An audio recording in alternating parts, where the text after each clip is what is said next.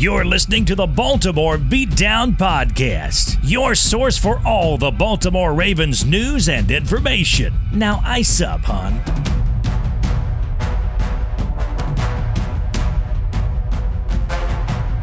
And we are live for episode four of the Baltimore Beatdown Podcast. Hello and welcome, everybody listening. We have our hosts, Kyle Barber. Hello, folks. How you doing? And we have our hosts, Matthew Stevens. That's the guy talking. Woo! All right, Kyle, what do we got to talk about today? We're going to talk about a lot of good things, I promise you. But first off, we are talking about Rally Bus. Real quick for you. Rally Bus is offering luxury buses to and from the Baltimore Ravens games. If you use the promo code RavensRally10, you get $10 off your booking. That once more for the promo code. It is Ravens Rally 10, R A V E N S R A L L Y 1 0. Ravens Rally 10, all one word. Ride happy, ride smart, rally bus. But we are going to jackknife right into the show this evening. First up, John Harbaugh denying Deflategate. Yes, we are back on the Deflategate story as there's been a I don't know if it's a, an update to it. I wouldn't call it an update. I would call it another piece of the puzzle on this story. But apparently, John Harbaugh and the Ravens were tipping off the Colts about deflated footballs. Here we do have the quote that John Harbaugh released for this situation. Right here it goes. I've been consistent from the beginning when asked about whether the Ravens tipped off the Colts about deflated footballs. I'll say it again. We didn't. We knew nothing about deflated footballs. As a former special teams coach, I know that members of the kicking group from teams talk to their counterparts all the time about the conditions, including field, weather, and footballs. I learned this morning that our kicking consultant, Randy Brown, sent a text to Coach Pagano on January 16th suggesting to the Colts that they pay attention to how the officials rotate the kicking balls into the game. Coach Brown's text did not mention the Patriots and did not complain about anything the Patriots did. The Colts never responded to Randy's text, and he had no further communications with the Colts on this matter. Me personally, I think, you know, this is a garbage story. You know, nothing's really updated besides, oh, hey, there's been a text about the kicking rotation of the well, the kicking ball's rotation. Something was messed up. Maybe the ball boy screwed it up. You know, or the professionals, the referees. But more along this, I want to hear Matthew's take on this. Matt, what are you thinking? Well, the big story out of this is not necessarily about the uh, you know kicking balls or anything like that. It's more or less that the Patriots are saying that the Ravens did absolutely tip off the Colts. But the Ravens are saying that there's no way they did. So it becomes a somebody's lying in this situation. Either the Patriots are lying and trying to push and, and deflect some of that uh, news away from them and more toward the Ravens, or the Ravens are denying it and are completely lying for. Look, I'm a Ravens fan, but there's no reason for the Ravens to deny it. It, it wins them nothing. So ultimately, someone's lying here. Someone is is uh, pushing things away from themselves, and that's that's the Patriots in this instance. So, I you know, I'm not too worried about the kicking balls. I'm not too worried about anything like that. But I am, uh, like you, Kyle. I'm annoyed about this story. I'm annoyed that, I mean, come on, it was January when it happened. It's now, you know, it's August. I'm, I'm just tired of it, and I wish that the Patriots, like most other fans of football, that the Patriots would just kind of eat the punishment, just go fine, whatever, let's just move on. I, I like your take on this. My biggest my biggest problem with this story right now is the Baltimore Ravens are on trial. Apparently, it is our fault that all of this happened now, and everybody's mad at us or mad at, at uh, the Colts for telling that the Ravens did it. it. This isn't about the the the Patriots anymore. It's about oh well, who who told? We want to know who told. We need to find out who told. It doesn't matter who told. We didn't do anything wrong. The Colts didn't do yeah. anything wrong. What was wrong was footballs were deflated in some how I don't know. We all don't seem to somehow know, except there's some weird text going on with Brady, and then some ball boys text messages back and forth to each other, and I don't know. All I know is that I've been I've been on websites, I've been talking about this story, and for some reason it is the Baltimore Ravens' fault in this, and they are now getting prosecuted over this situation that makes no sense. It doesn't make any sense that this is going on. It's driving me nuts. Yeah. It's the most frustrating thing as a Ravens fan is that, like you said, Kyle, that the Ravens are on trial for this, and it. I mean, look, this this isn't fucking Fight Club. You know, the the first rule of of deflating footballs is to not talk about deflating football. It, come on, it's if the Ravens found something, even if they did, let's just say the Ravens are absolutely lying here, that they did find something, that they did tell the Colts. What does that mean? That means that the Patriots cheated in the Ravens football game.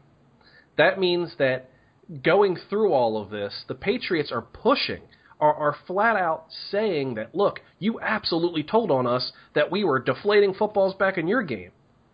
It, it's that whole I'm going to deny what I'm doing and blame you for what I am clearly doing. It's oh. it's it's weird. It's it's a child's tactic. It's a typical PR move and it's annoying. And, and I wrote an article about it earlier today about you know a weird victim blaming and victim shaming type of thing that's going on right now. And we've seen Patriots fans talk a little bit about uh, how the Ravens should go ahead and get fines and and loss of draft picks.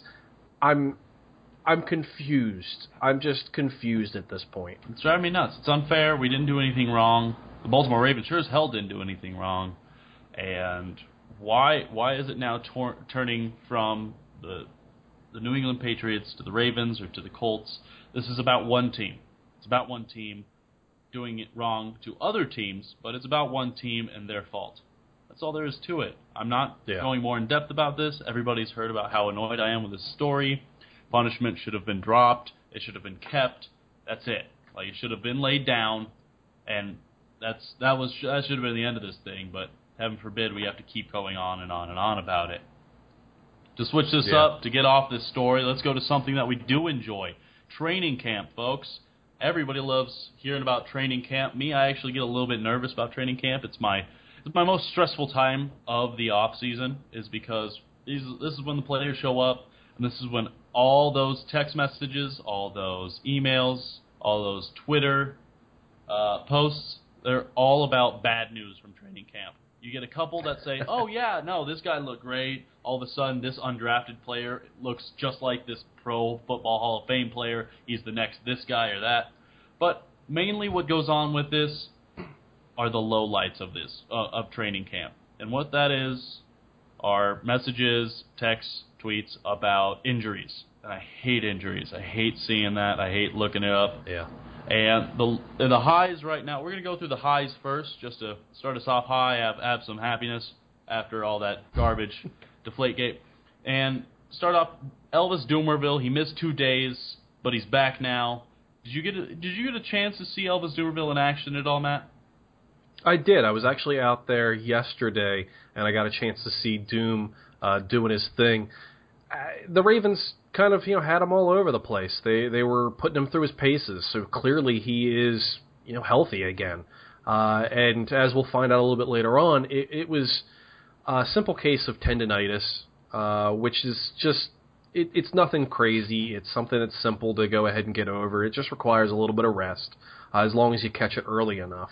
But uh, yeah, I mean he he was doing what Doom does which is always uh, you know getting after the quarterback and and you know just being a, an active football player. That's wonderful, and I'm excited. I can't wait to see Dumervil back on the field. Come game time, we all are. It's great. You know, he never was truly gone, but he's he is back from his tendonitis injury that we do know about. Um, we're gonna go with splash plays on both sides of the ball. All right, what what was your favorite thing that you saw at training camp as a splash play? Did you find anything just that stuck out much more than the rest? Well, for those that don't know, splash plays are those types of plays that are, are huge plays. They're touchdowns, huge touchdown passes for the offense. They're picks or, or strips from the defense. They're the plays that make a game. Mm-hmm. So what I saw was defensively, Will Hill on Thursday batted down three passes in a row. Wow. We're not talking about like over the course of a day. In a row, he was just everywhere, uh, and and he looked great. So while Matt Elam is, you know, might be out for the year, uh, our our buddy Will Hill is is cranking it out there and doing what he needs to do. Uh, funnily enough, he did go ahead and get yelled at by uh, defensive coordinator Dean Pees Oh, for what? not catching one of them um, which you know goes into the splash play element. He needs to go ahead and get up there and and uh, doing his thing. But offensively, the Ravens have been really really good on every part. Uh, in the running game, I've seen huge gains uh, from all over the different running plays. I've seen huge plays come out of the passing game. Uh, one of the biggest catches was Kamar Aiken Ooh. uh, just just blew by the defender, and, and you know he blew by uh, Jimmy Smith. That's that, With- that's without even name. a thought. and that's the that's the name that's important. If it, if it was somebody else, you know, if it was that undrafted free agent corner we're picking up, or if it was even Rashaan Melvin, and we have hyped up Rashaan Melvin here, but this is Jimmy Smith we're talking about. This is a guy that currently is actually claiming he's a top five cornerback in the NFL, and for Kamar Aiken to be doing a splash play like you said, a touchdown over Jimmy Smith without with just too much separation, and by too much you mean he was gone. That's that's a big name play right there. You you could have fit a tractor trailer into that uh, into that gap Wow. by sure. So yeah, he just he beat him there, and it was a perfect throw uh, by Flacco, an easy touchdown all day long. The crowd went crazy when it happened. Uh, another big splash play is Justin Tucker has been booting footballs at record levels. Really. And, and by record levels, I mean I believe the current record is 63 yards, which uh, he had tied, and then I think it actually It's 64. 64, yeah. Uh, what uh, Prater, Matt Prater kicked it for Denver, Yeah. I believe, and uh, broke the three-way tie that there was at 63. Yeah. Uh, well, we've seen Tucker go ahead and boot it from significantly further. Really? Um, so I, I'm not going to get too much into it. We'll, we'll kind of see as the season maybe gets in. But uh, do not be surprised if the 50 yard line is no longer the barrier of entry for Tucker to be kicking regular field goals. So uh, it, it's going to be scary what this what this team can do defensively, offensively, and then special teams. If the offense can't go ahead and drive it completely down the field, don't worry, three points will get on the board. Absolutely. The thing that's mind blowing is, say we get the kickoff, you know, and we're, we're, we take the touchback instead of t- bringing it out. We got 20, and we drive that football down 30 yards, and then 40 yards, and all of a sudden, when we're 40 yards in, Tucker's going to be able to kick it, you know, and it might it might be more because I know that it's about 15 yards from where the where the line of scrimmage is for him to kick that football, but Yeah. that's that's something scary that I know opposing players are going and opposing coaches more than anything are going to be worried about. Is him being able and they're going to go, man, we got to stop this offense from getting any farther because that kicker can kick all the way out from 60 yards. We've seen him single-handedly kick their way to a victory against those against the Detroit Lions back in uh, 13. And that team wasn't Yes. good at all for us personally. Uh, I remember we were eight and eight, missed the playoffs after we went on that, went on that Super Bowl, lost nine starters, wasn't a good year. Yeah, yeah. It, it uh, you know, if Tucker's standing on the 50 yard line, uh, that would be a 60 yard boot. Mm-hmm. Let's just say I've seen him kick it from well over on the other side, uh, to the point where I thought, man, he's just going to go ahead and kick at the other side of the uh, of the uh, field just in, in order to go ahead and test the wind. And then I see him walking, and he's walking, and he's walking, and then he puts the tee down, and it's like, all right, cool, that's where he's going to go. And then he turns around, and it's like, what? There's no way he could try that Uh-huh. type of a field goal, and, Right. and uh, it was a 75 yarder. He was a hair short oh my goodness. uh, from what I had seen. So, uh, yeah, that puts a smile on- Ravens fans' faces everywhere and trembles some fear into the rest of the AFC North. Now, I'm going to go ahead and start off the lows. First one going to be the biggest one. Matt Elam and a torn bicep will be probably missing the entire season, at least the regular season, to my knowledge. Uh, what are your thoughts on that, Matt? What's going on? Well, you know what? Everyone's talked about how he's going to miss the season. He has not been placed on injured reserve as of yet, uh, at least from what I've seen. I haven't seen him go onto the pup list. I haven't seen him go anywhere yet. Um, so that talk of him missing the season might be premature, and we'll get into that a little bit with uh, Dr. Bobby when we go ahead and get to that part. But it's it's not good. Um, if if Elam's going to miss the entire season, that kind of does it for him because this is his third year. Uh, he's a former, former first round draft pick. They get three years. Uh, they can get a fourth year with an option, but typically you're not going to go ahead and pick that up if a guy hasn't been, you know, pretty good for you. Uh, this could be the end of Matt Elam's career in Baltimore, and he's shown good things so far in OTAs and in, in limited amount of camp that he was in. Mm-hmm. It sucks to go ahead and have a guy not be able to live up to that potential, and then not only be able to not live up to that potential, but go so far as to get injured on the last possible chance. That sucks. Absolutely. It sucks to see it happen to anyone, but much less a guy who really does need the uh, need needs the playing time. It's it's rough. I'm not I'm not excited about it. Another thing we're gonna glance after that is to Breshad Perriman Fell down on his knee from what I heard back at camp. Uh, he's now got a bruised knee. Uh, do you think he should be missing preseason games, or or, or if if he is, how many do you think? I you know it's it's a day to day by uh, situation right now. So uh, we kind of all expected him to be back out in the field within a day or two from when that original injury happened, and we're now looking on. I believe we're about a week uh, now, maybe a little bit over uh, on him being out. What John Harbaugh said it was a day to day thing. He'll be a couple of days, maybe even return tomorrow. Has has spanned quickly into a week, and then now that now there's still talk about him still missing time. Uh, he wasn't out there today. That's not a good thing if you're a first round draft pick, especially one that the Ravens are, putting a lot of hope and, and effort into. For him to be missing any of this time right now, it's putting him behind the eight ball. It's putting the entire offense behind the eight ball. And, and while the Ravens have some other wide receivers, you know, they don't really have anyone who is uh, proven yet, aside, aside from Steve Smith Sr., but you can't count on a 36 year old wide receiver forever, uh, especially since he was so inconsistent uh, last year for the Ravens. But it's it's scary because it's a knee. Um, whenever you have a knee injury, bruise, anything else, it, it and a guy starts missing a lot of time, you end up starting to get a little bit concerned that it's not just a bruise. Right. So hopefully we see him out there tomorrow. Um, you know that that that's that would be the good thing. And I know Harbaugh has come out and said that uh, Breshad wants to be out there. Clearly, he does. They want him to be out there again. Clearly, they do. Uh, so there, there's no no worries about him maybe not just manning up over it, but uh, it is it's not good to see a guy not out there. Definitely, definitely not. One more thing I do have on the highlights and lowlights of training camp is the stat that I'm pulling up right now. Matt Schaub has now thrown nine interceptions over the first six days of camp. Two of them were today in the first two hours of practice. This is driving me nuts. Everybody knows my stance on Matt Schaub being our backup quarterback. I'm completely against it.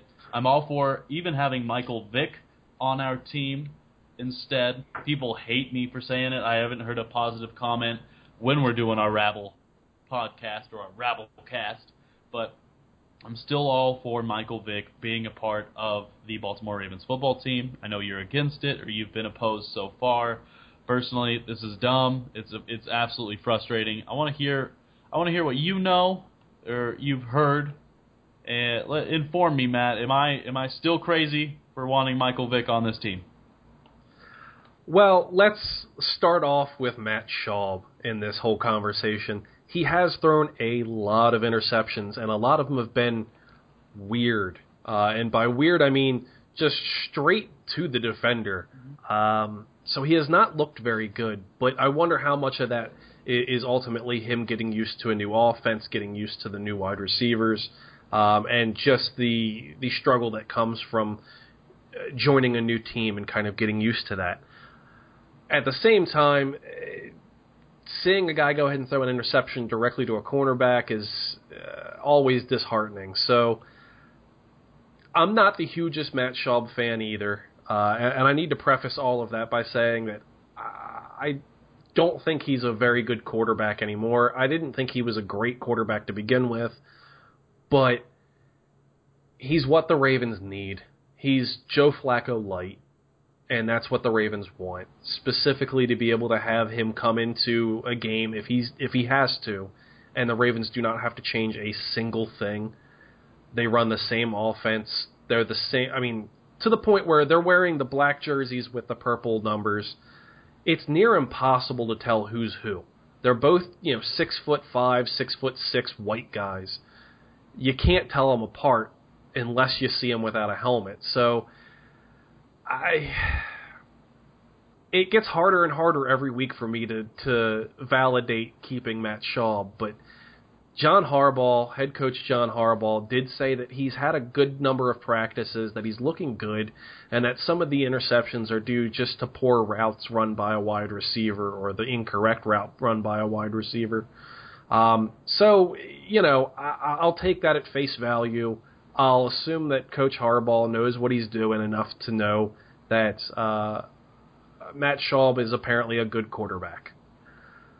I will withhold any any punishment later Boo. if if Matt Schaub turns out to fully suck because I'm gonna sit this fence. Boo. Boo. Yeah, all right, fine. Matt You Schaub is a Pro Bowl quarterback, Kyle. Was. That's what you want to hear. Was. No, I, what I want to hear is that he does not deserve to be playing for the Baltimore Ravens, even as the backup. He is not a good backup. He caught the yips after we started off his record breaking four pick sixes in a row. And he no longer can play at an NFL level. Not an NFL backup level either. I'm sick of him. I don't like hearing it. But we're gonna That's move on. thing. We're gonna move on. We're gonna move on. Arr. We're moving on because we have actually some exclusive stuff from Dr. Bobby. We got an interview here, I believe. Isn't that correct, Matt? Yes, we do. I got a chance to speak to Dr. Bobby earlier this week uh, in between his shifts. Uh, excuse me. Uh, he is a doctor of physical therapy and a performance enhancement specialist, Dr. Bobby Esbrand. We have Dr. Bobby here today. Uh, we're going to talk a little bit about some of the injuries that the Ravens have had. Uh, we're going to start off with Elvis Dumervil and his Achilles tendonitis. What is Achilles tendonitis? Well, let- let's let's break it down even further. What's tendonitis to begin with, and is it something the Ravens should be worried about? So tendonitis, in theory, is inflammation of any tendon. Um, a tendon practically attaches muscle to bone. Where it gets a little tricky is when you start distinguishing between what's tendonitis and what's tendinosis. Um, Okay. The majority of Achilles injuries have been shown to be actually tendinosis, which is quite different from tendonitis. So, Okay. Achilles tendonitis by itself, if that's truly what it is, it, it should be something relatively quick that he should be able to get over and done with. Basically, there should be some edema, some swelling, some redness to that tendon, and just with rest and with some light gentle exercise, that should be able to be, you know, resolved. Tendinosis is a bit more serious and it, it takes a little bit longer to get over. Um, and that's why with most, while, you know, most clinicians kind of say everything's tendonitis, and um, it's really not an accurate statement in these times anymore. And tendinopathy is a much more accepted word. Um, yeah, Okay. All right. So what we're hearing out of you know the Ravens and, and from other uh, sources is generally the the layman speak of tendonitis to kind of cover everything almost. Um, so it could it could range anything from a relatively minor thing to something that's a little bit more frequent and maybe a little bit harder to kind of battle against, right? right, right, right, Okay. All right. right, exactly. Because So, yeah, it, yeah, go ahead. Oh, it- what we saw in training camp so far was, uh, you know, Elvis Dumervil. He seemed fine. He came off the field uh, with everyone else. Uh, he he went ahead and had uh, his media session, but uh, then the next day he just wasn't there any longer. Uh, we heard a little something about it being tendonitis, so it, it would seem like it was kind of a, a recent flare-up type of thing. Um, and the and the Ravens seem to have a timetable. It's you know more on the lighter side of things, but uh, of course they're playing it by ear, which you know any of these types of, of injuries or sorenesses would have those types of timetables just when when a player's feeling ready to go. Yeah, I mean, from what I've read and what I've heard, I think I think I read some of John Harbaugh's comments, and you know, he was kind of expecting this would take no longer than a week to get over, and he should be good to go. Um, it'll be interesting to see exactly how things play out. If he really is back in that time, then then great. Maybe it was a flare up of tendonitis and not tendinosis, but um, just odds wise, the odds are that it's more of a tendinosis, which is not so much of an inflammation of a tendon, but a, a micro tearing of the tendon. So tendinosis usually develops when basically the body's not healing itself properly. You get a, you get some breakdown of the tendon, and these constant micro tears just continue to accumulate one on top of the other. And Okay. you know, basically there's the tissue that the body's laying down to repair itself isn't the right tissue, so it's this vicious cycle that has to be reversed in essence. Okay. So that's not something that you would just typically rest and, and it would heal itself, obviously, if it's throwing down the wrong type of tissue. That's something that would re- typically require, I guess, more physical therapy and, and uh, surgery. Well, and that's where it gets. In most of these cases, and most you know tendinopathy cases, conservative management through things like physical therapy and things of that nature, uh, it tends to work out that way. Um, when these things start to become nagging, they become chronic. When these things aren't identified early and the player tries to play through these things, that's when you can lead yourself down a tough road and get into some sticky situations. So I mean, signs look pretty good right now. You know, it, it's good that he's resting. You know, that he's sitting out these practices. It seems like they caught it early, and hopefully it won't be an issue moving forward. Okay. Well, let's jump from tendonitis into Webb's failed conditioning test. For those people that don't know, Lardarius Webb failed his conditioning test for the first day. He did come out the next day after apparently passing it.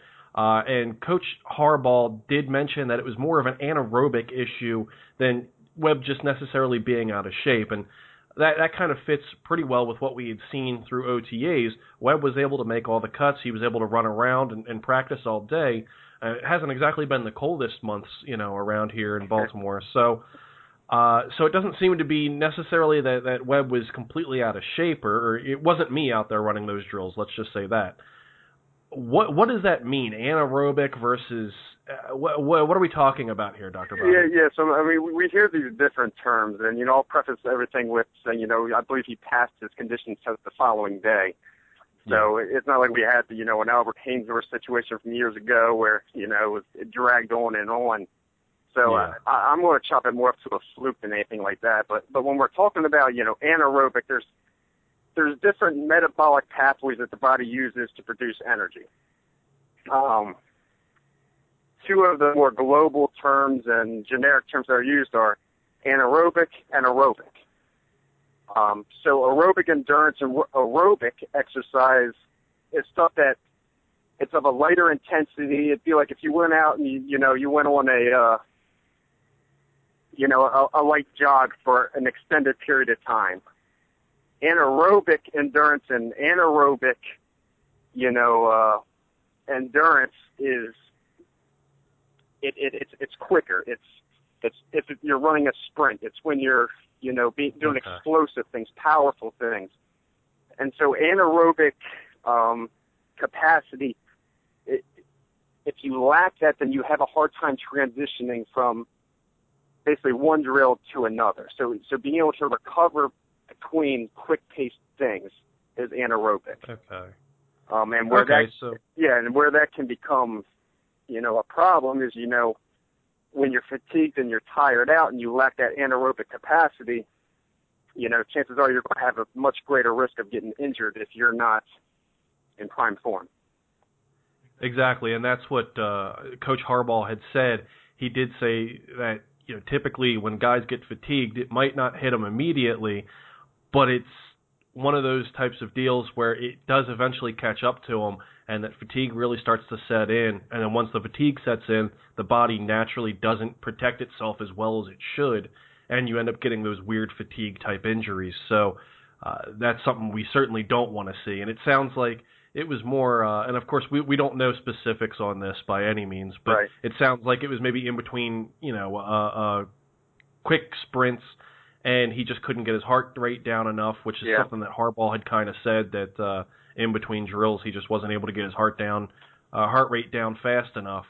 So that it, it does sound like it was a fluke, and obviously he came back the next day. So it's like you said, it's nothing that was uh, extended by any means, or just him being completely out of shape. It, it does sound like it was just a weird, weird hiccup that occasionally happens with even the best of trained athletes. Right. All right. Well, from Webb, let us go ahead and talk a little bit about Matt Elam. Uh, Matt Elam tore his biceps. Now, we don't know if it's a full tear or partial tear, but uh, by all accounts, it seems to be a pretty nasty one that might require surgery. Uh, and the timetable that we've heard so far is anywhere between you know three to six months uh, Yeah. on, on a timetable back. But uh, what happened was Elam just went ahead and reached out for a guy and got caught up, and that was about it. So it seems to be a bit of a freak injury. What is a biceps tear? What what goes into that, and how bad is it? So I, I think most people know what the biceps is, where the biceps lies. Um, Yeah. So you know it's- it's in the front of your upper arm right there, and you know, you know most people that go to the gym they do the biceps curls, they know where that, where that thing is. So the biceps has multiple attachments. It, it actually it's a two-bellied muscle. All right, so it has a short head and a long head. Okay. It has two proximal tendons, so proximal meaning up further closer to the head, up at the shoulder. So it crosses the shoulder joint, and then it comes down, and its distal tendon comes and crosses the elbow joint and attaches onto a bone in the forearm. Most Okay. bicep tears injuries occur up in the shoulder area, and most of them happen to the long head of the biceps just due to where that tendon lies. That tendon kind of lies right over the shoulder joint, the ball up there on your arm bone. Um, so usually that one's torn. However, if it, if that thing gets torn, it usually doesn't require surgery because the short head can end up compensating for it, and it, at that point, you really don't need much right there. What it sounds Okay. like with Elam is that he tore his distal bicep tendon, and that's going to be a little bit more problematic for him. Um, you, you know, from the things I've read, everything points in that direction. I think, I think it was Aaron Wilson reported, you know, that it, it lacked its shape, it lacked its strength, it lacked its range of motion, which are three of the things you would absolutely see if there was a tear to the distal tendon. So if you think about, think about the tendon like a thick cord, all right, and then you have muscle, which is this, you know, fleshy material. If you snap that cord, basically the muscle just shrivels up and shoots up towards up towards the shoulder. So that's what he kind of alluded to with that, you know, uh, abnormal shape. Okay. Yeah. Well, it, with something like that, I mean, wouldn't that require almost immediate surgery? Because obviously, the the longer that that muscle is uh, left allowed to creep up, the more it's going to start to kind of uh, uh, cramp up into its own self and and not be able to be brought back down as easily. Is is that correct? Or Yeah, yeah. I mean, I would, I would fully expect that he's going to have surgery sooner than later. Um, if if something was torn up that wasn't more proximal tendons, I, I really think he would have played through this season and wouldn't have required surgery. Um, the fact that they're making it a big deal like it is, and if he's lost that much function at his elbow, it's, it's got to be the distal tendon, and, and that always requires surgery. Okay. Now, is there any real difference in terms of timetable to return for a partial tear versus a full tear? I'm sure there there's some difference there just because uh, of what needs to happen with surgery and and recovery, but is there a major difference from a timetable standpoint? uh, there there's always a, a big difference whether something's you know if it's a minor tear, partial tear, full tear. Um, a lot of times in the media, you hear things being reported, oh, it's just just a sprain or it's just just a strain, but the way things work medically is you grade things grade one, grade two, grade three. So a grade one sprain or strain is still minor tearing to, to, to the area. A grade two is partial. A grade three sprain or strain, the thing's completely torn. Um, so I think that's a lot of thing that a lot of people, it's really misrepresented. Um, but regardless of whether he needs the surgery or not, the, the timetable he might feel it might be closer to that three four month mark than that five six month mark if it's a full tear. Okay, because that would explain why we haven't seen him go immediately to injured reserve. Because obviously, if it's a six month tear uh, and recovery there, he, guy's not going to be able to play. I mean, he's going to be done for the season without a shadow of a doubt. Um, and, and typically you would go ahead and I guess schedule surgery almost immediately, have him go ahead and get caught up, and and hopefully maybe return next season at 100%. But uh, we saw we see this with uh, Ray Lewis uh, yeah. during the Super Bowl season. That quick turnaround time. Now I, I can't remember if that what that was diagnosed as in terms yeah. of a partial tear, full tear, or whatever was going on. But I do remember that it was kind of shocking that he returned as quick as he did, and that the Ravens didn't immediately IR him. Well, uh, so is, is that something that we can kind of expect, or do you do you think the Ravens feel comfortable enough with maybe going? Let's see how it plays out. Let's if he can return in three months, that puts him about mid-season. Let's see what's going on.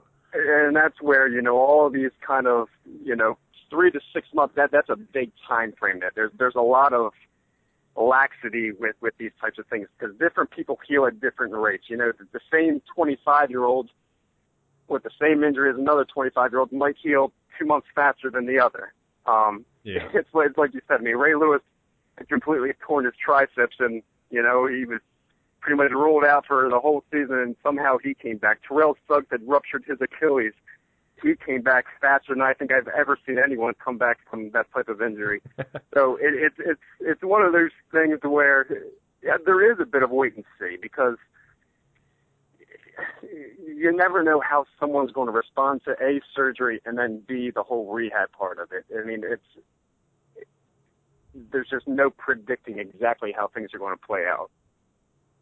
Okay, so I'm sure within the next few weeks we'll kind of get some level of a timetable, or we'll just see him go immediately to injured reserve. And I imagine a lot of that's probably going to be based on the initial surgery, seeing exactly how bad it is in person versus through an MRI, and then also seeing how that initial set of rehab kind of uh, occurs. And if obviously he's hitting all of his milestones, I'm sure that kind of translates over for long term as well, and, and maybe you might feel mm-hmm. more comfortable about not keeping him on, on injured reserve or, or putting him directly to injured reserve at that point. Right. But uh, okay.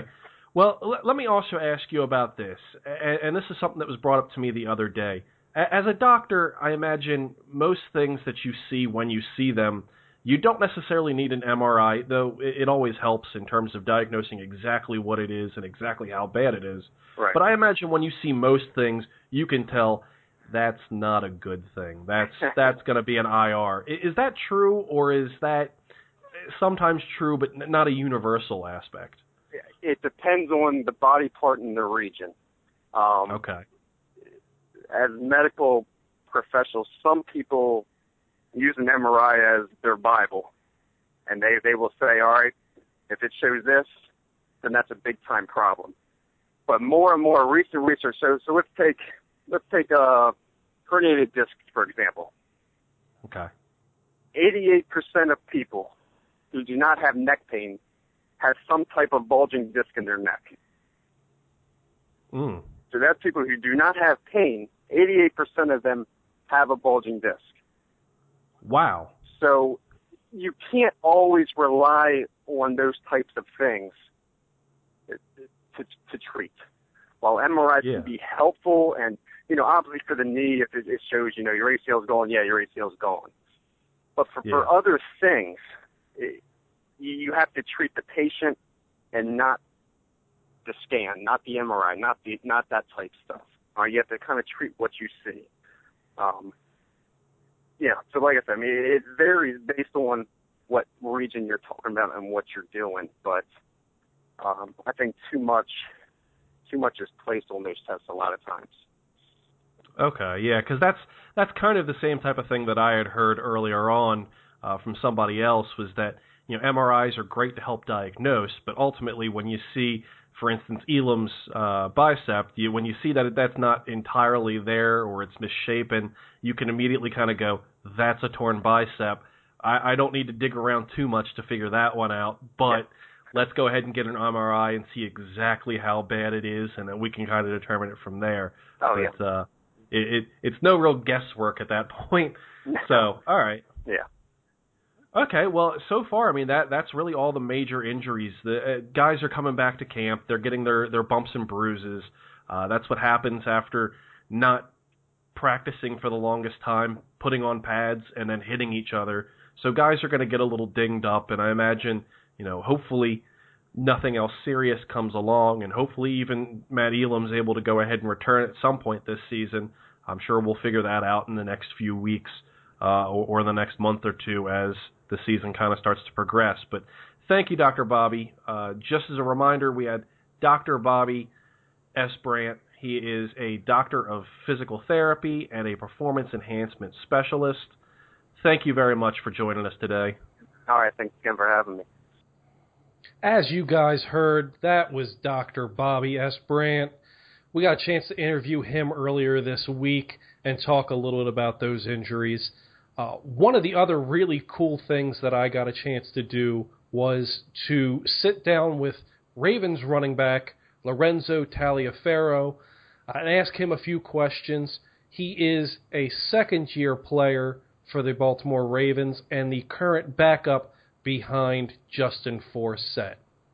All right, I've got Lorenzo Taliaferro here. I uh, just want to ask you a few questions. What's the feeling running behind this stud of an offensive line? I mean, everyone's talked about how it's one of the best in the league. What do you feel about it? Oh, this is definitely the best in the league, in my opinion. I mean, this is only my second year. I haven't really uh, been on every team, fortunately. And um, just from being here, those guys just work. I mean, way before I even seen these guys on the field. I mean, last year I just seen these guys work and the work they put in the weight room. Um, to the film room, and they're all just mature. They're just really, really mature. They're, they're not about. I mean, they're they're they're their physical appearances are are bullies, but like in the inside, they're down to help. They're they I mean they're I mean they don't take any any crap from anyone, but I mean at the same time they're they're they're there fighting for this whole team. That's awesome to hear. Um, you know, a lot of us here at Baltimore Beatdown had you picked as our kind of you know one of our favorite players. I had you picked a lot last year when asked, um, you know, who's that player that's going to go ahead and, and, turn some heads that maybe we don't know yet. Uh, you were that guy, especially for goal line situations. You've trimmed down a little bit, as you know was mentioned earlier. Uh, how do you think that affects you in goal line situations? I don't think it affects me um, at all. I mean, all in all, it's just it's about the the heart you got when you get down there. I mean, you see guys like Jamaal Charles; they don't take him out on the goal line. So I mean, he's what 200 pounds, if that. So you know, I mean, I don't think it comes down to size and that. I mean, Justin has one yard, two yard touchdowns. I mean, size is it's not the it's just about what what how are you going to execute it and are you willing to get in there i mean if you need one yard then you need one yard if, if your life's on the line and all you got to do is move one inch then i mean i'm sure anyone can do it uh, that's that's another great thing to hear. So, I mean, you don't think slimming down has affected your power? Maybe picked up a little bit more of the top end speed, but not necessarily some of that bruising uh, aspect that I think you were known for last year.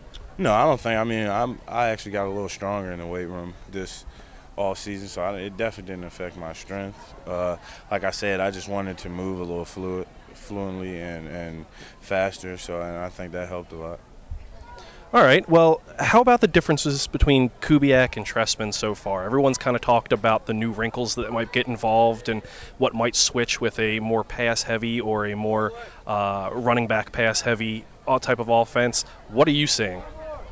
I'm seeing almost the same thing, just a little different different, uh, you know, different schemes with the uh, passing game as far as the receivers and stuff. But I mean, when it comes, I mean, we're split out a lot more as uh, in some of the packages as a running back, but it's pretty much the same thing. You know, we're keeping the same running scheme, and and I think we're going to do good. All right. Well, one of our guys, uh, you know, calls you Iron Retribution. What do you know about that nickname, and how do you feel about it? No, I never, I never heard that one. Um, but I mean, hey, it sounds it sounds good. So I mean, I hope I can live up to that name. Well, there we go. I think we got a new nickname for you, Iron Retribution. Um, you know, what's the look of the young running backs right now? The Ravens added obviously McGee uh, and you know a few other guys here this offseason. What are you seeing from them so far? Oh, I mean, they're all out there competing. I mean, Coach made it clear as he did last year when he came in for his first year with me that we're all going to compete, and he's doing, he's living up to his word, letting us all compete, and these guys are going out day by day and competing, and um, you know, it's kind of funny. They they uh, we all mess up. Everyone messes up from time to time. But you know, some of the mistakes they make was the same mistakes uh, I was making when I was coming in, and it's just you're probably out there thinking too much instead of just playing free. So I mean, they'll get it. You know, I mean, I mean, I'm not uh, a seasoned veteran. You know, I'm not anywhere close to that. But you know, as you as you get older, you grow mentally, and you know, so I'm seeing some of the things that I did last year in them. So, and I know that they're going to pick it up and continue to grow. All right, last question. What did you do this off season to kind of trim down? What did you change? Because I know obviously combine and, and pro day stuff is completely different than getting ready for an actual year of football. Yeah, well, I definitely changed my diet. I mean, I ate ate different. I wasn't eating too late. Uh, I was eating the right things for breakfast. You know, everyone always preach breakfast is the most important, which I love breakfast. Breakfast is my favorite meal, but it's I mean you gotta be smart what you eat for breakfast. I mean sometimes when I didn't want to cook, I would go to Hardee's or something and just grab a biscuit, thinking that was a good breakfast, which it isn't. So I definitely changed my eating habits. That was the most important thing. And I, I went down to South Carolina and worked my um, agility uh, trainer Terrence Butler, and then uh, after OTAs and mini camp, I went uh, back to Virginia and I worked with a strength uh, coach, um, Mr. Rojas, and and I did some agility and catching, running routes, running hills, and I think that all paying off. That's a little bit of boxing as well, a little bit of boxing. Okay. Well, thank you, Lorenzo. I, I, appreciate the time, man, and hopefully uh, you eclipse a thousand yards this year. If that's the case, man, I think the Ravens are in the Super Bowl. Yes, sir. Thank you. That was Iron Retribution himself. I can't believe you Lorenzo Taliaferro. I can't believe you actually did that. We're live on air right now, and I understand that. But uh, what what that nickname came from is, I believe it's from either I it's uh, Russian or or Greek, because uh, Pharaoh is uh, short for Ferris, and that means iron in uh, Greek. That's where we, I believe it's uh, Latin. Excuse me, Latin and uh, that's where I ended up hearing it from. And then I heard it online on uh, on some links through Reddit, and so his nickname was always Iron Retribution. That's where that's where I'm getting this from, folks. And I was kidding around when Matt was telling me, he's like, "Yeah, so I'm gonna go talk to uh, Lorenzo Taliaferro. You got any questions? You got anything I can help you out with, or uh, any interview questions for me?" And I was like, "Man, I, I want to know if he if he actually knows about his nickname online, which is Iron Retribution." And I was kidding and and I told Matt I was kidding, and Matt didn't give a damn apparently, and he asked him anyways.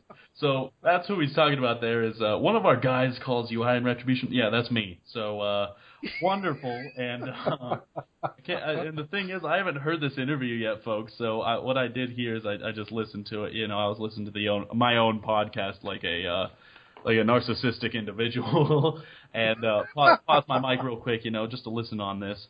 And uh, I, I can't tell you how hard I was laughing. Thank God that mic mus- was muted because I, I would have overtaken this thing. That was, oh man. Look, all, all I've got to say is that when that nickname sticks, you know who you heard it from first. You heard it from the Baltimore Beatdown podcast and the guys here at Baltimore Beatdown. That's where that nickname came from. Iron Retribution. Let's spread it around. Let's get Lorenzo Taliaferro known as Iron Retribution. I can't. I can't believe you actually did. I cannot believe you did it. Well done. Well, you know what else, Kyle? I cannot believe that we do. What is that? Rally bus. Rally bus. Huh? The coolest single bus on the planet. It's like the Magic School Bus times a billion. they drive you to and from games, from concerts, from really any event that you could ever want They drive you to and from there, let you go ahead and drink, let you tailgate on the bus, get you back safely, soundly. That way you can have a good time. You and all your friends can party in the rally bus. They've also gone ahead and tossed us a nice fat coupon for all of you listeners. And Kyle, what's that code? I believe that code is Ravens Rally 10. R A V E N S R A L L Y 1 0. Ravens Rally 10. Ride safe, ride happy, rally bus. And you guys have just absolutely loved Rally Bus. Please go over there, hit them up, let them know that you heard from us about Rally Bus. Let them know that you love what you're hearing so far from us and from their uh, their little sponsors here, and actually go ahead and use them. Absolutely. We aren't saying it just to just to say it. They're actually really great. We love them. We love them. They love us. It works out well. We're having a great time. It's been enjoyable for sure. All right, on to our next segment of this evening. Ravens roll deep. We last time touched on the corners and linebackers last week, discussing the uh, the depth of the Baltimore Ravens. But we're going to go with the wide receivers this time. Who do you think the starters are? Will they make history? History being, is Flacco going to throw for 4,000 yards? Also, I'm going to add on a second part to that question. If he does throw for 4,000 yards, do you believe we have a higher or lower chance at making the playoffs? Personally, I'm going to hit this one up first, then I'll toss it off to Matt. Our starters for this year will be Steve Smith, Kamar Aiken, Breshad Perriman. Those are my first three. Anything after that are our second second players. You know, uh, the guys that come in. Naro. Um, I can't think of any other wide receivers off the top of my head for some reason right now, but Jeremy Butler. there we go, Jeremy Butler. Um, yeah, uh, but I think if Flacco's throwing for 4,000 yards, I don't think that raises our chance at making the playoffs. Flacco doesn't need to throw 4,000 yards for us to make the playoffs. Last year he was what five to 10 yards away from doing it, and Yeah. and we were fine. We were fine. We made the playoffs and we we won a playoff game and we were a secondary away from winning a second playoff game or even a Super Bowl if we look at it in the big picture. But uh, that's what I got right now. The starters: Kamar Aiken, Steve Smith Sr., Breshad Perriman. Who do you got as the starters, Matt? You know, Kyle, we touch on this just about every week because it's the hottest question that we get asked. Yep. What's going on? What's happening with the wide receivers? Right now, what I'm seeing is who who knows who the hell's actually going to be the starters. Um, it, it's such a tight race in so many fronts, and especially if Breshad Perriman doesn't get back uh, very quickly, who who knows who could be one, two, and three. I, I think the easy route to go is to go with who is the leader, which would be Steve Smith Sr. Absolutely. I, I think the second person who has been the, the hottest name so far has been Kamar Aiken, and then after that, it's a toss up. Uh, I mean, do the Ravens? At, at what point do we call, do we count starters? Is it the top two, the top three, the top four? Because it all depends on what the Ravens end up running. So I'm just going to go with three here, and I'm going to list the third one out as Jeremy Butler. Hmm. A lot of people are forgetting about Butler, but he has had solid hands, solid route running. He has done everything right, and he's got the speed on his side. So, with a little bit of time, I think I think Rashad Perriman will eventually get there. But especially with the the bruised knee, him being out of training camp so far, it's holding him back a little bit. Um, so I think at the start of the season, I think it's those three guys. Breshad eventually takes it later into the season, Okay. maybe even pushes Kamar Aiken down, but we'll see about that. Also, don't forget about Marlon Brown. A guy like Marlon Brown's available and, and out there for the Ravens to go ahead and use. Uh, he did great his rookie season last year, not so much. Uh, and so far in training camp and everything, he's looked a little mediocre and shown some of the issues that we've seen in year two out of him. So, uh, yeah, I mean, it could be any guy really. That's that's some. I don't know. I like your I like your take on it though. That's for sure. Uh, Jeremy Butler. I believe I did a piece on him. I was trying to pull that up while you were discussing this. Uh, let me see if I can't find it just real quick. Nope, it was Darren Waller. Excuse me, Darren Waller, not Jeremy Butler. So Yes. Yes. My- And and as far as if Flacco can hit 4,000 yards, do they have a better chance of making the playoffs? I, I'm going to say no. Uh, I, I think actually they have a worse chance of making the playoffs. If Flacco is throwing a ton, it's because the running game isn't working or it's because they are behind. This is not a pass first team. It has never been a pass first team, and it will likely never be a pass first team unless the Ravens have two or three star studded wide receivers and then the running game is not all that great.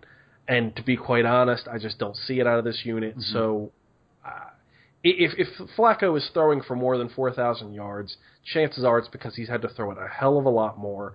And I, I'm just I'm not happy about that. Uh, I, I'd rather go ahead and beat a team down with the run game and let things go ahead and go the way that they should be going. So, uh, you know, it it it could differ. Right. I, I'm on the same front with you. I don't want Joe Flacco throwing any more than he needs to. We have the run game and the offensive line necessary to make a run game established early in an NFL game and throughout the entire season. I believe we will be fine with our running game. I don't think Joe Flacco needs to throw it more than 35 times in a game. If he does, something's wrong. Clearly, something is wrong. I don't like uh, people worrying. Oh, if he doesn't make 4,000 yards, he's not a, a top 10 quarterback. He's not bottom. You know, he's not top 15. Doesn't matter. He gets to the playoffs every single year. Besides, after winning a Super Bowl and a Super Bowl MVP, I'm not worried about it. We're going to be making the playoffs this year, anyways. Obviously, with my confidence at an all-time high with the squad that we have, I'm not worried about him hitting 4,000 yards. I believe he'll do it, but I don't think that's giving us a better chance of making the playoffs. Now, the defensive linemen. I know you've been out there. You know you've been watching training camp. You've been able to see this. Who do you have as the projected sp- starters, and what do you believe their impact can be? You know, Kyle, it, it's just like the wide receiver battle. They are going to replace Haloti Ngata mm-hmm. with a poo poo platter of people. And to use more alliteration, actually, to not use any more alliteration because I'm not throwing that many more P's out there. but they're going to go ahead and rotate people in and out. So the projected starters ultimately not going to much matter. I mean, you're obviously going to have your Brandon Williams, you're going to have your Timmy Jernigan, you're going to have your Chris Canty.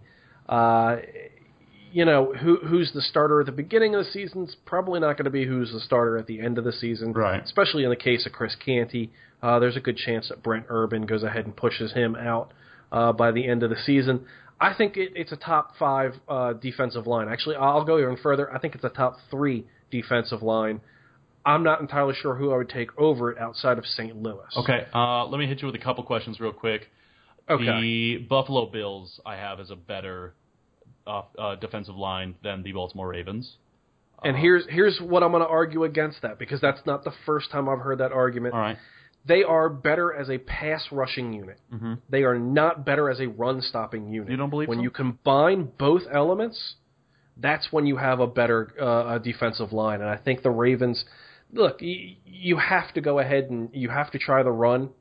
But how many times have we seen teams give up at halftime on running the ball and just okay. start tossing it around? All right, I, I can see that. I think I think with Rex Ryan at quarterback and his expertise as a defensive lineman coach, especially, I think that they could be. And I'm not I'm not putting them away from being better than us as a as a defensive line. I can see where you're saying that you know they aren't as good as, at the run stop, and we were the best pass rushing unit. I believe in the NFL for our outside linebackers. Our defensive line, not so much, and their defensive line was lethal in the pass rush department. We obviously saw that against the Green Bay Packers, where they snuffed out Aaron Rodgers, crazily enough. But uh, the New York Jets, I feel, with that rotation of Sheldon Richardson, and we all know his problems currently brewing as a uh, off the field individual. But Muhammad Wilkerson and that second, I believe the second or third overall draft pick, Leonard Williams, already showing up, and he looked the most NFL ready of all the prospects in that first round. To me, personally, anyways. Um, I don't know. I think I think you're right on the uh, Rams front. The St. Louis Rams are perfect almost always with Aaron Donald, uh, rookie of the year, and Robert Quinn always being the force of nature he is. But um, also with your projected starters, like you said, I do have Timmy Jernigan over Haloti Ngata now because Haloti's gone. Um, I do have Brandon Hulk Williams as our D tackle. Uh, Chris Canty, I'm not sure on. I think he could get surpassed fairly quickly. I mean, he's an old guy, he's a veteran, he's smart, and he knows how to outplay individuals, but can his body continue to outplay individuals is the problem I think we're going to see more and more throughout the NFL season. Um, is Kapron Lewis Moore healthy? Is he on that field? I can't remember. Uh, He has been on the field. Uh, he's been overplayed or outplayed by a lot of the other Right. defensive linemen. Uh, you know, he, he got kind of pushed out of the way with Brandon Williams and Timmy Jernigan doing their thing. Yep. Uh, and, and last season with him being injured. This season, so far in camp, the, the guy who was injured last season, who's kind of making a big splash, has been Brent Urban. Right. And that's what happens when you are a giant Viking of a man. Yep. Uh, dude is the tallest person on the team by like a head Wow. and he, he shows a lot of and and I, I hate making this comparison, but I'm going to do it anyway. Okay. That's what I do. All right.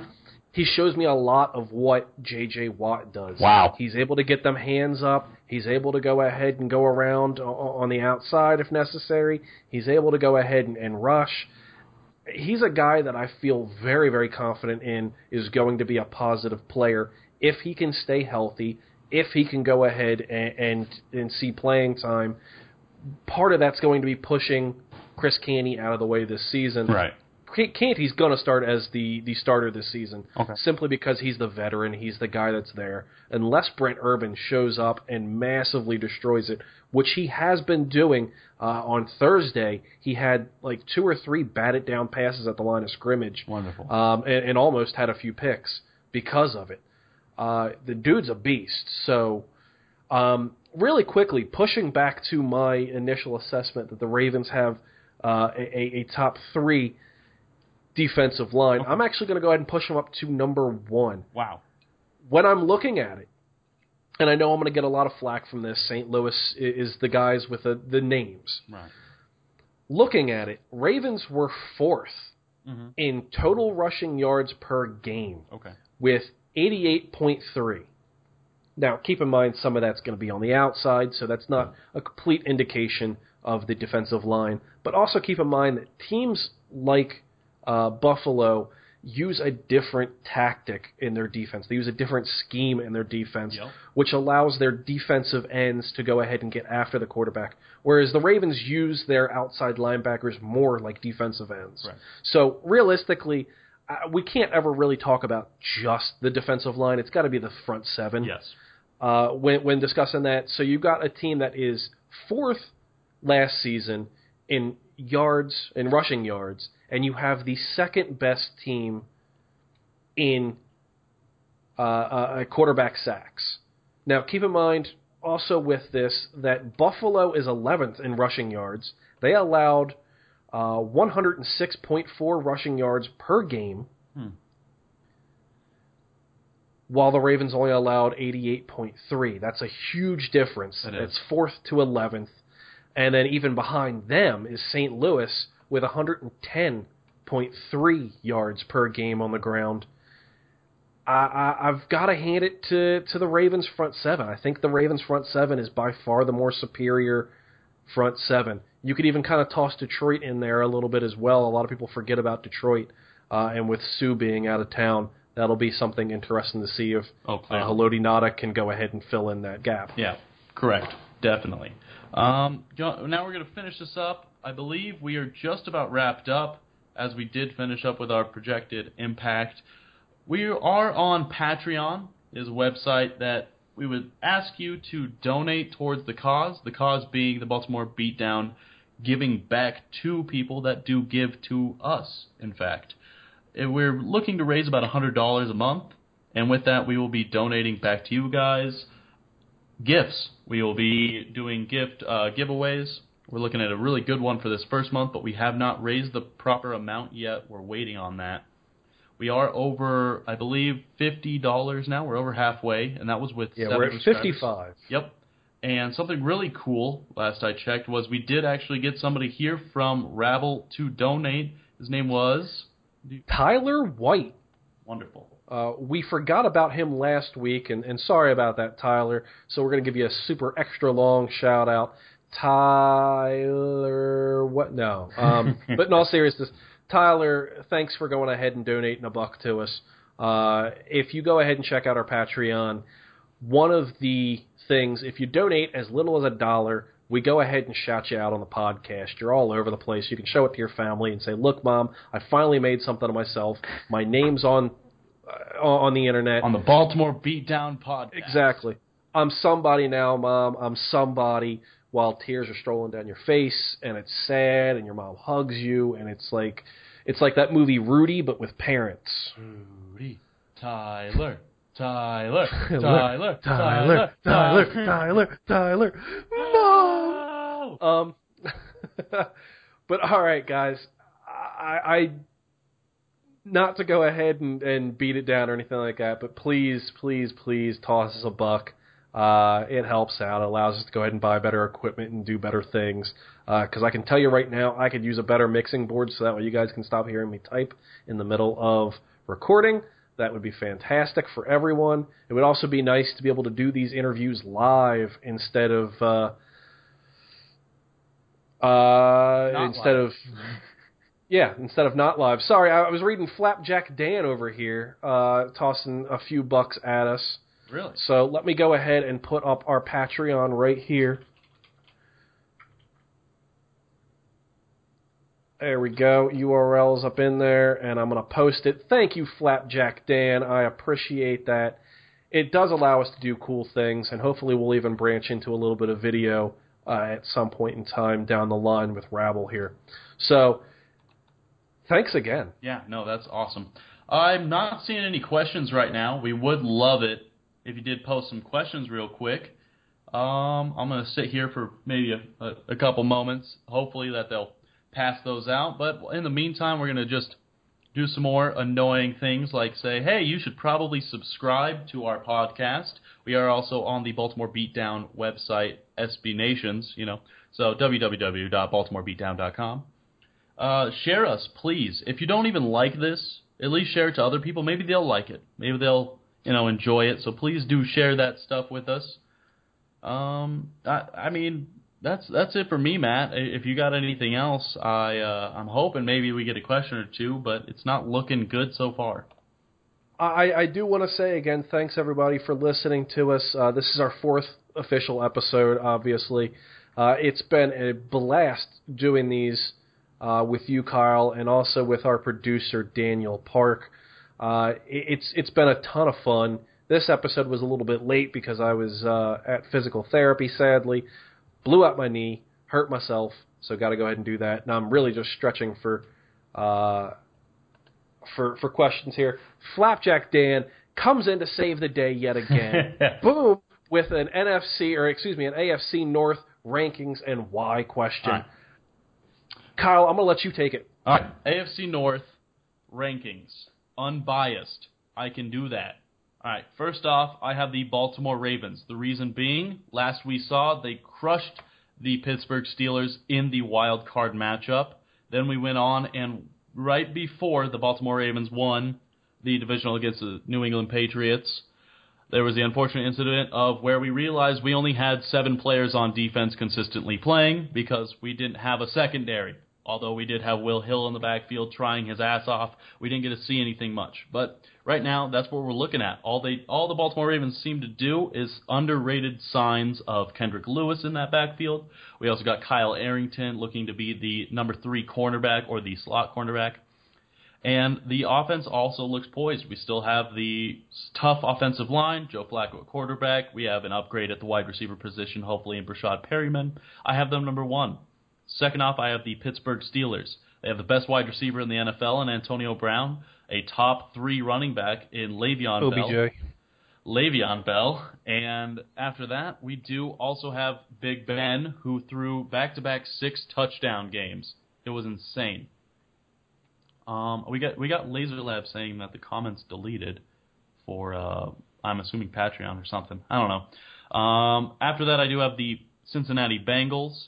They are a loaded team. I, I have them maybe overtaking the Pittsburgh Steelers. Pittsburgh still is relying on those three players being healthy of Ben, Bell, and Brown. If one of those three goes down, you have a serious problem. Now, if the Ravens were to go down with Joe Flacco or with Justin Forsett or Steve Smith, because right now that's who our real number one receiver is right now, unless Kamar Aiken is truly overtaking him as a wideout, um, I think we'd be okay. Now, Joe Flacco going down would be a, a nightmare. It wouldn't be good. Um, we would have the worst person ever. But I don't know. That's that's my personal uh, take on that. Is is Matt Schaub would do us in for the number one pick. Anyways, after that, the Bengals are great. I think they could definitely overtake the Steelers. I'm rambling at this point, and uh, the Browns were definitely fourth. They still don't have their quarterback situation figured out.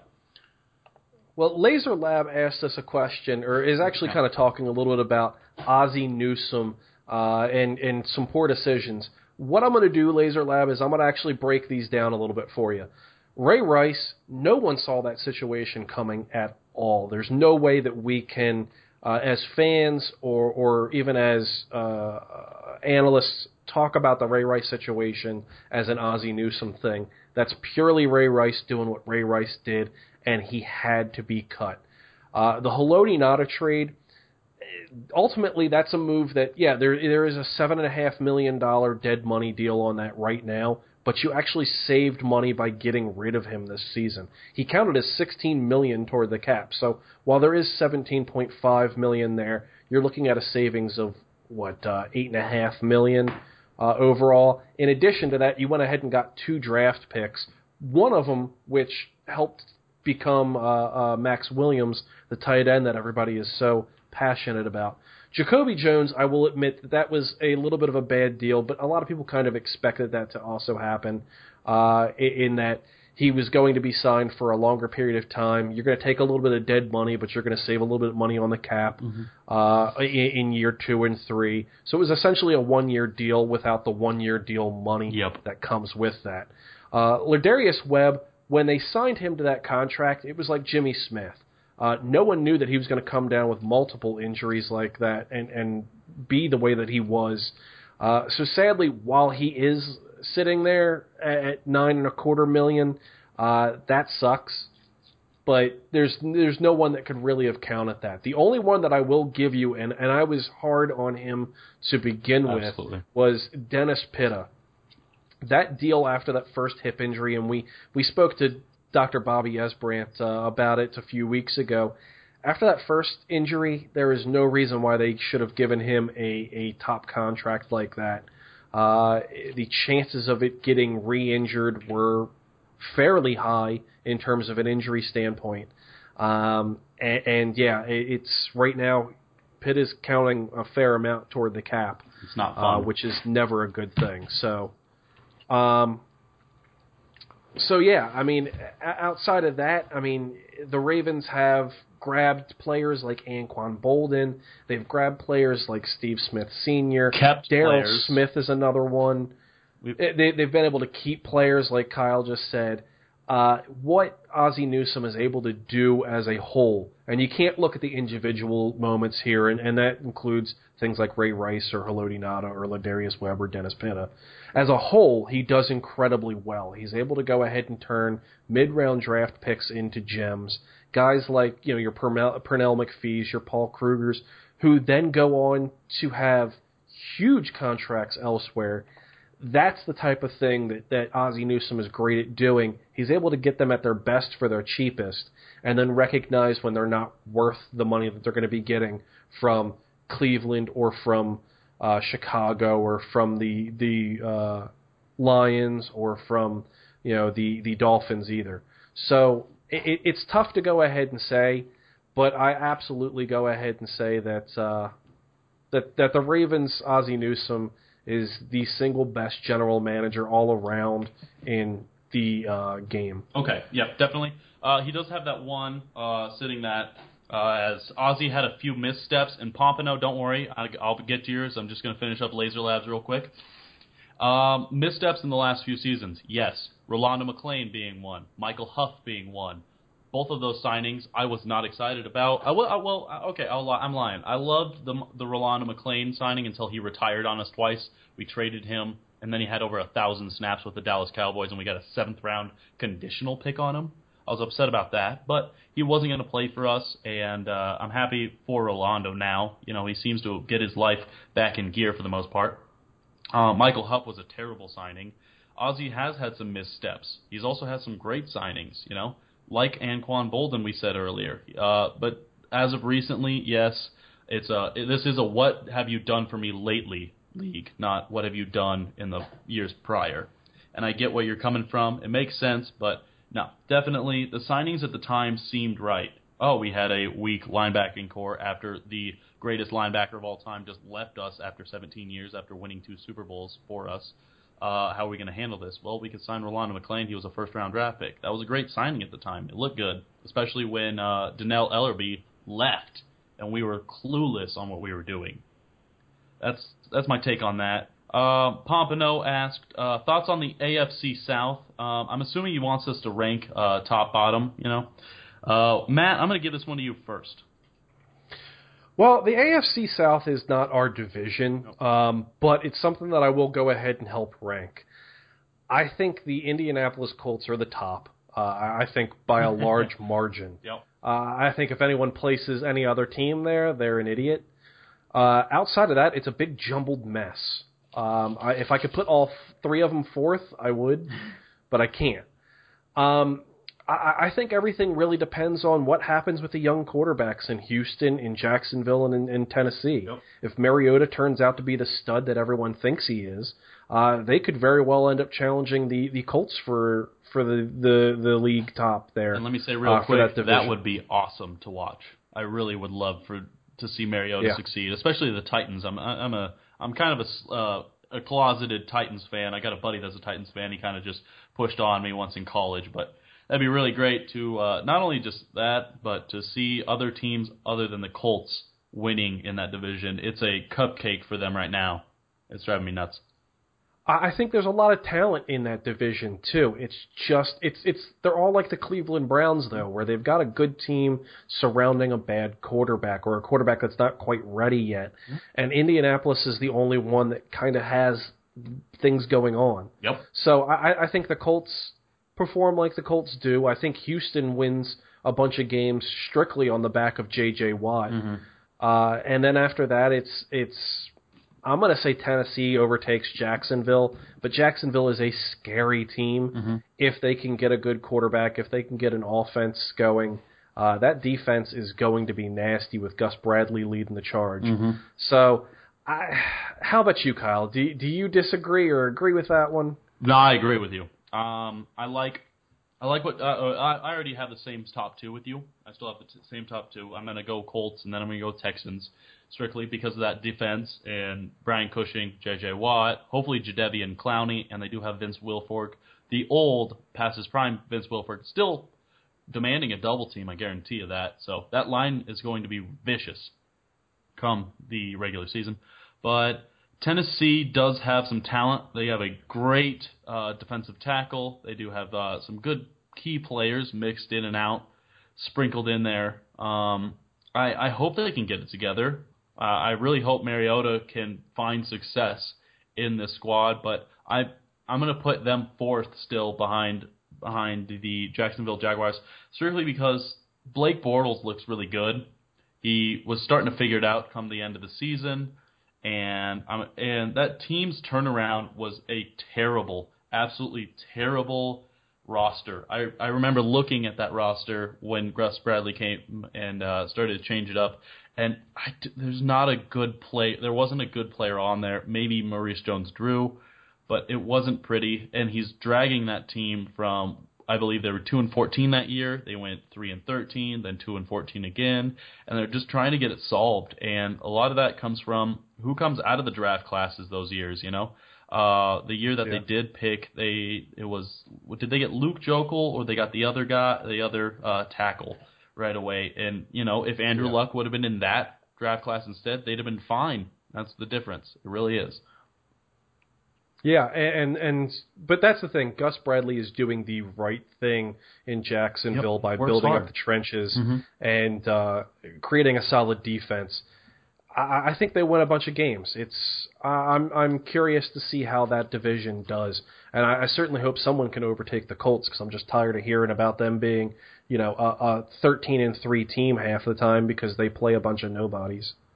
Yeah, it, it's it's frustrating to say the least to watch, as uh, we have to have a three-headed monster, which is almost a fourth he- four-headed monster of a division. With the Browns, uh, as long as they can just figure out the quarterback position, we're gonna have a nightmare on our hands. I guarantee you that. They have the best tackle in the NFL with Joe Thomas, consistently, and a Hall of Fame tackle at that. They have a great defense.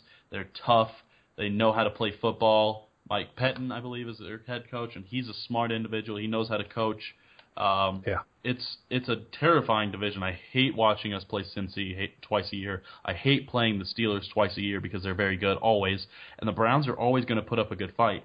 If we were the Colts in this scenario playing against the Texans, it'd be tough playing the Texans. They match up decently well with us, but we I believe we'd be able to overtake them with the offense we do have. I know we could wipe the floor with the Titans and the Jaguars the past two years, like the Colts have done. It's frustrating to see. It really is. Yeah. Yeah, it's especially when guys like Andrew Luck and Peyton Manning have always gotten a ton of credit uh, for leading, you know, huge seasons, Mm-hmm.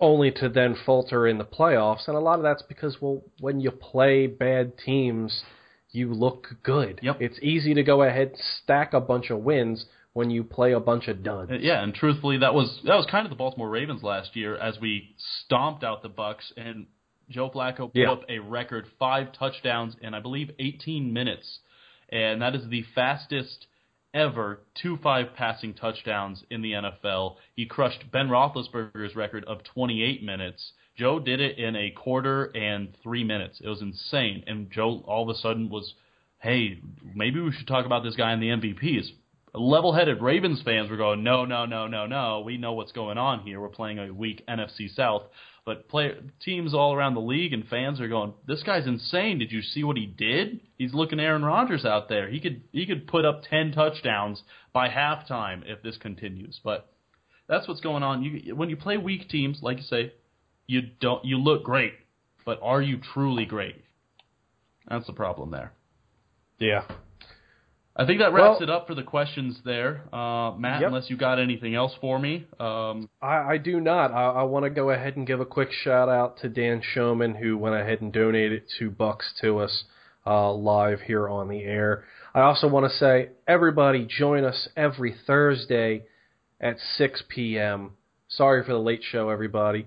Uh, and if you guys want, and I posted this up on our page, uh, we have been discussing possibly doing two podcasts a week. Uh, but we need you guys to like that. We need you guys to go ahead and let us know about it Yep. and see if you guys actually want two podcasts every week, especially during training camp and the season. Uh, hit us up. Let us know. Thanks. all right. That's it for us here at the Baltimore Beatdown. Catch us next week, six o'clock Eastern Time on Rabble.tv. Thank you very much.